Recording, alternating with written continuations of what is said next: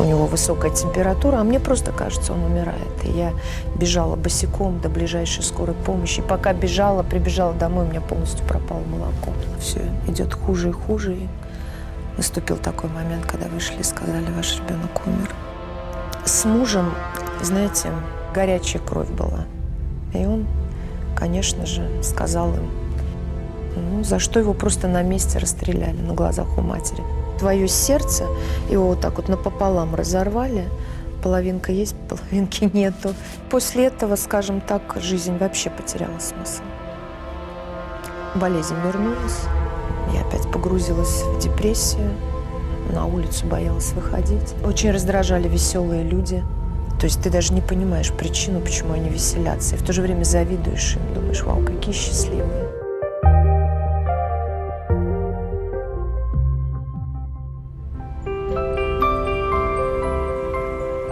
В безоблачном детстве нам кажется, что будущее готовит нам самые удивительные сюрпризы. Сказочные герои непременно оживают и на всех наших путях кланяются в преферансе. Однако нередко бывает, что дети, рожденные в атмосфере любви и ласки, не имеют иммунитета к жестоким ударам судьбы. Замуж Нина вышла, когда ей едва исполнилось 17. Колоритный грузинский парень «Первая любовь» был старше своей невесты всего на год. Опасения родных о различии менталитетов двух народов оказались напрасными, и в доме, где царила любовь, родился первенец. Когда появился ребенок, э, безумная была радость. То есть радовались, стали папой, мамой, а, приехали родственники, мы долго это праздновали. Но ну, это был большой-большой праздник, скажем так. А, вот. Но Э, ребенок родился с внешним дефектом. Мальчик был очень красивый. Я не описываю это в журнале. И не всем это говорю, можно сказать. Вот я сейчас первый раз об этом, может быть, говорю. У него был внешний дефект, у него ручка была одна чуть-чуть короче и ножка. Но мы не придали этому значения. Знаешь, когда любишь ребенка, ты тебе все равно. Мальчик на вид здоровенький. Вот. Ну, как бы это смутило немножко, знаете, потому что ты всегда ждешь здорового ребенка, и ты не понимаешь, почему так. Молодые, здоровые, не пили, не курили, и вдруг вот такой ребенок. А, ну, мы решили, что мы обязательно поедем в институт Элизарова. На тот момент там делались операции по удлинению костей. И мы уже практически стали а, на очередь, когда вдруг прошло несколько месяцев, и мы стали замечать у ребенка очень нехорошие приступы. А, то есть, когда он начинал плакать, он синел. Не мог брать грудь, синел и просто синюшный. И в некоторых случаях он даже терял сознание. Вот что привело нас к врачу, и сказали, у него врожденный порог сердца. Ну, как бы полного обследования не было. Врачи сказали, нормально, израстется. И как бы мы продолжали с этим жить, но становилось все хуже и хуже. То есть у ребенка приступы эти учащались. Вот. И при полнейшем обследовании нам поставили страшный диагноз. Здесь, в Америке, он не страшный. Уже тогда, много лет назад, делали эти операции. То есть это диагноз тетрадофалоя. Это а, четыре порока сразу. Они несовместимы с жизнью. То есть до какого-то времени один порог компенсирует другой, а потом полная декомпенсация происходит и человек умирает. То Но... есть э, просто не хватает кислорода, да, когда ребенок плакал? Или... Да, ему не хватало кислорода. Он даже, э, когда начинал кушать, он начинал задыхаться. И вот такие приступы, конечно, диагноз был страшным, и начались э, ужасные моменты хождения по врачам, по больницам, когда ты просто готов отдать все. Ты готов отдать свое сердце, ты готов отдать свою жизнь, но, к сожалению, Врачи просто разводили руками и говорили, извините, мы ничем не можем вам помочь. Если бы вы жили в Америке, вам бы сделали операцию, но на сегодняшний момент мы не делаем этих операций. Вот, и как э, сказали врачи, что вся сторона, где было сердце, вот там была и ручка, короче, и ножка, то есть вся сторона. И мы, конечно же, не могли найти этому причину, почему так произошло. Может быть, потому что в начале беременности я гриппом переболела. Ну, как бы они сказали, это может быть причиной. Ну, вот, заболевание было очень серьезным. И настал такой момент, когда я просто отвезла его в больницу. Рядом тогда не, не разрешали находиться с детьми. Ребенок в реанимации, тебя не пускают. Ты сидишь, а, плачешь, просишь Бога, чтобы он помог. Ну и как бы все идет хуже и хуже. И наступил такой момент, когда вышли и сказали, ваш ребенок умер. Нина не могла согласиться со смертью ребенка. Депрессия принимала крайние формы. От невроза с приступами паники до серии воспаления легких. Болезни сменяли одна другую. Материнский инстинкт молодой женщины возбуждал в ней непреодолимое желание снова стать матерью. Я начала ходить по врачам и просто говорить им, знаете, я вот уже беременная. Они меня проверяли, говорили, нет, вам это кажется, вам это кажется. Я не знала тогда Бога, но я все равно молилась. Я молилась, и я 90-й псалом, я помню, я наизусть его каждый вечер я читала этот 90-й псалом. Я даже, может быть, не понимала до конца, о чем я читаю. Но я постоянно, постоянно его Почему 90-й? Кто-то посоветовал, наверное, из православия, потому что тогда это называлось «живые помощи». И я начала читать этот псалом. И настал такой момент, когда я пришла к врачу, они взяли все анализы и сказали, нет, у вас ничего нет. А я имела знание, что есть и что все это ну, как бы, даже анализы показывают нет, но я знала внутри, что сто процентов я была уверена. Вот такое знание. Я тогда не понимала, откуда это знание, но сейчас я понимаю, что, конечно. И потом в дальнейшем это подтвердилось, да. Я родила прекрасного, здорового мальчика.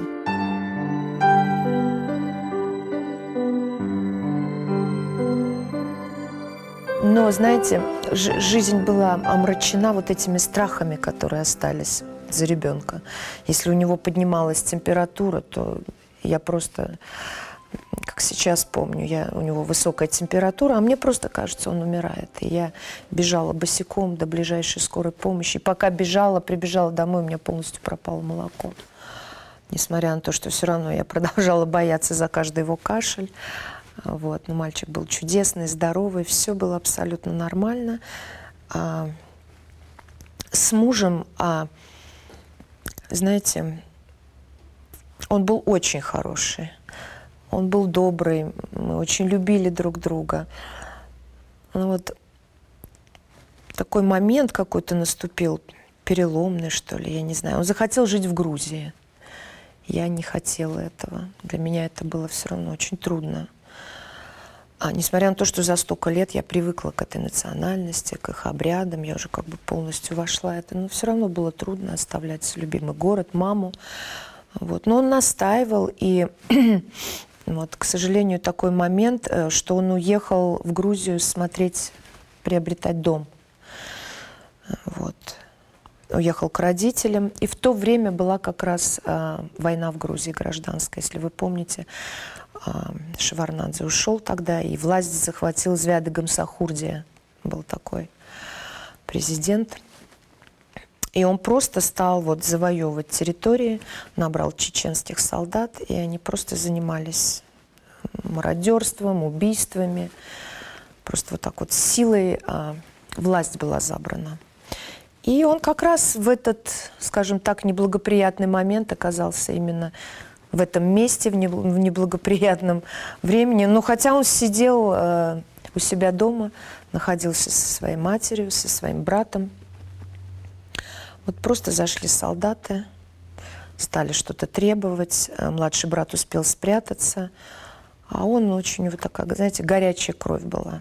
И он, конечно же, сказал им очень неприятные слова – выругался, скажем так, ну, за что его просто на месте расстреляли на глазах у матери в его же собственном доме.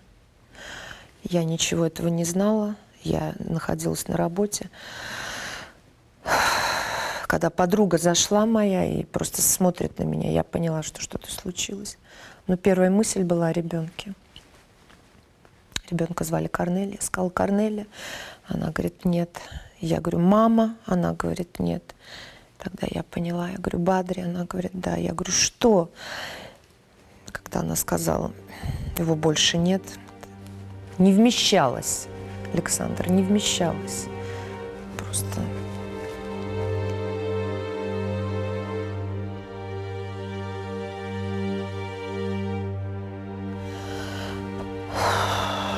И после этого, скажем так, жизнь вообще потеряла смысл.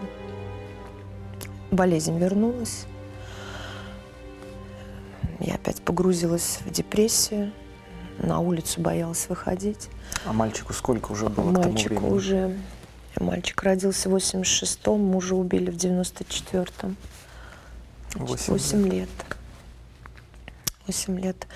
На мальчика не могла даже смотреть. Все напоминало о муже, знаете пальцы рук, пальцы ног. И в тот момент какое-то даже, может быть, небольшое отвержение с моей стороны было. Хотя мог, должна была утешиться в ребенке, но вот это то, что он похож на него, невероятную боль приносило. Не могла смириться с этой мыслью. И страшно то, что я даже не могла поехать и похоронить своего мужа, потому что в тот момент была война, рейсы были отменены.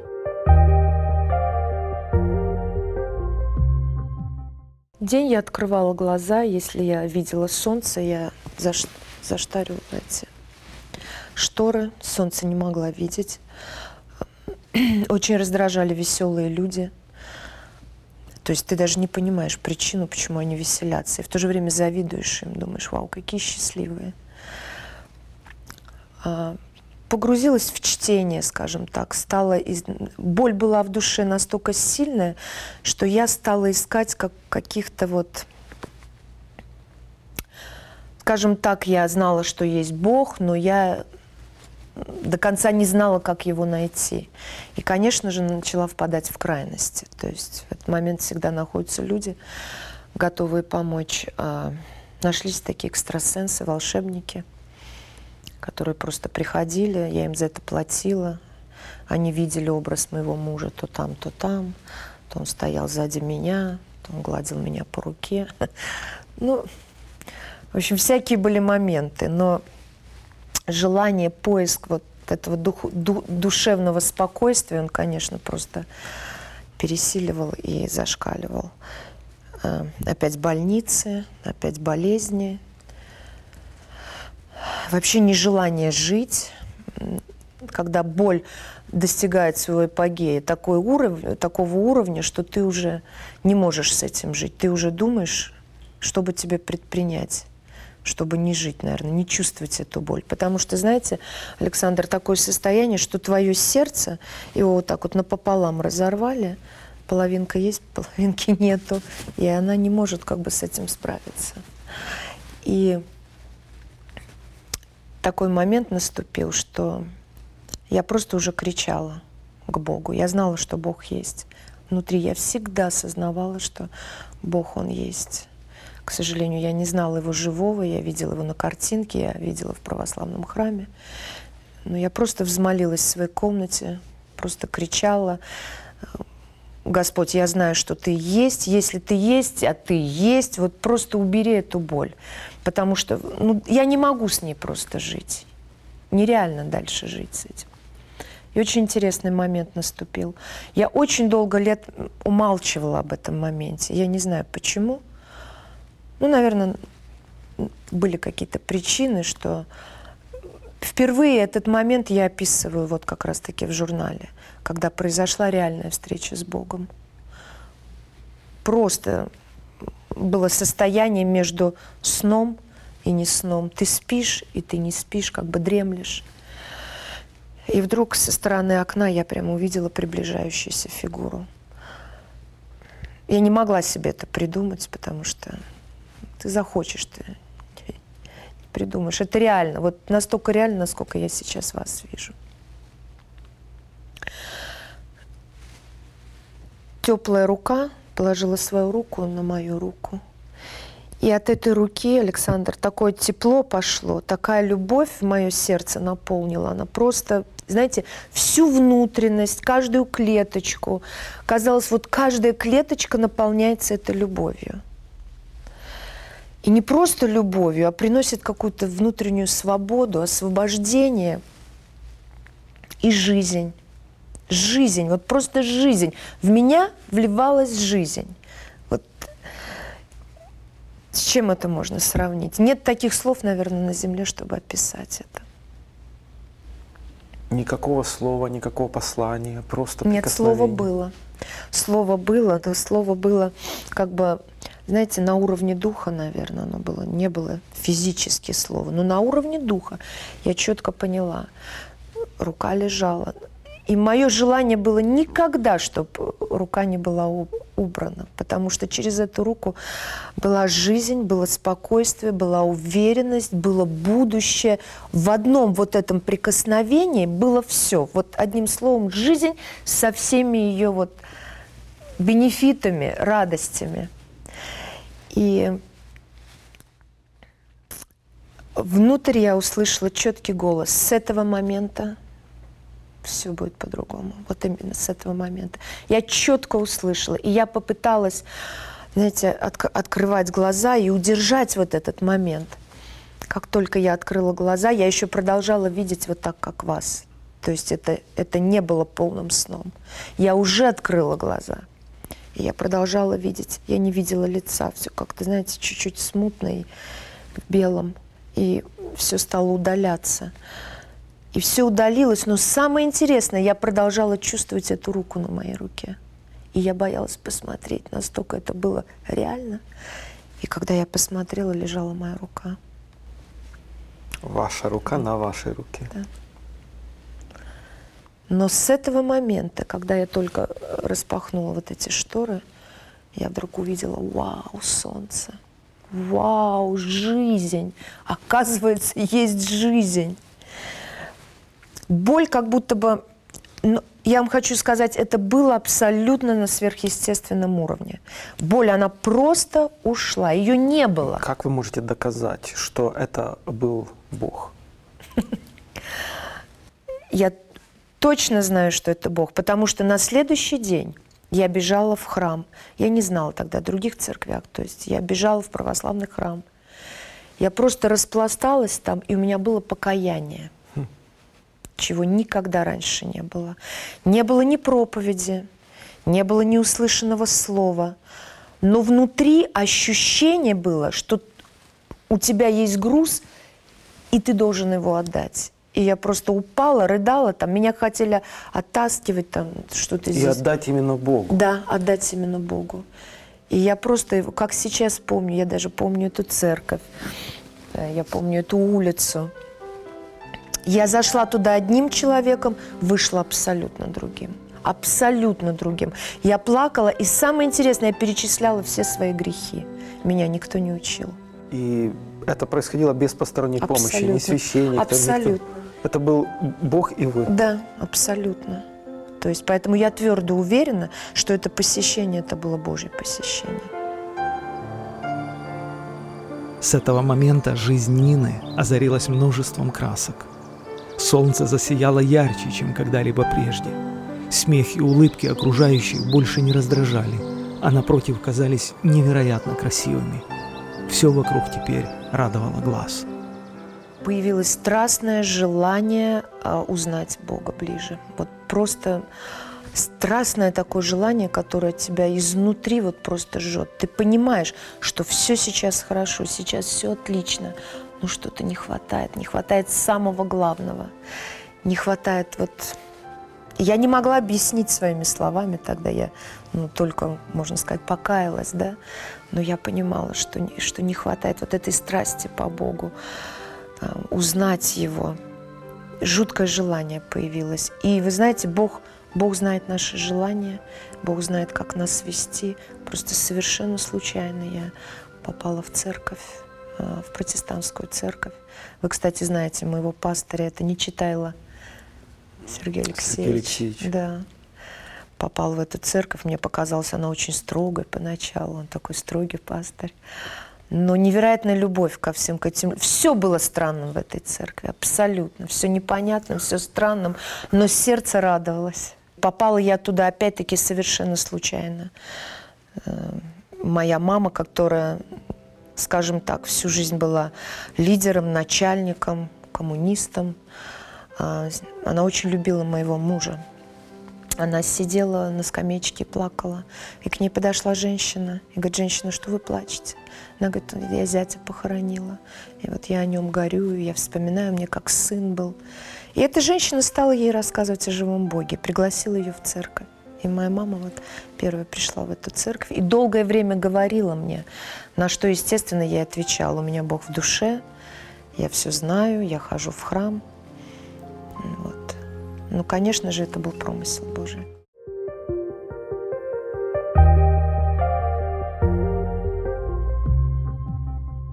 Многие говорят, ну вот это Бог, наверное, допустил, что в твоей жизни вот это все было, такие страдания, ну как бы, что это Бог.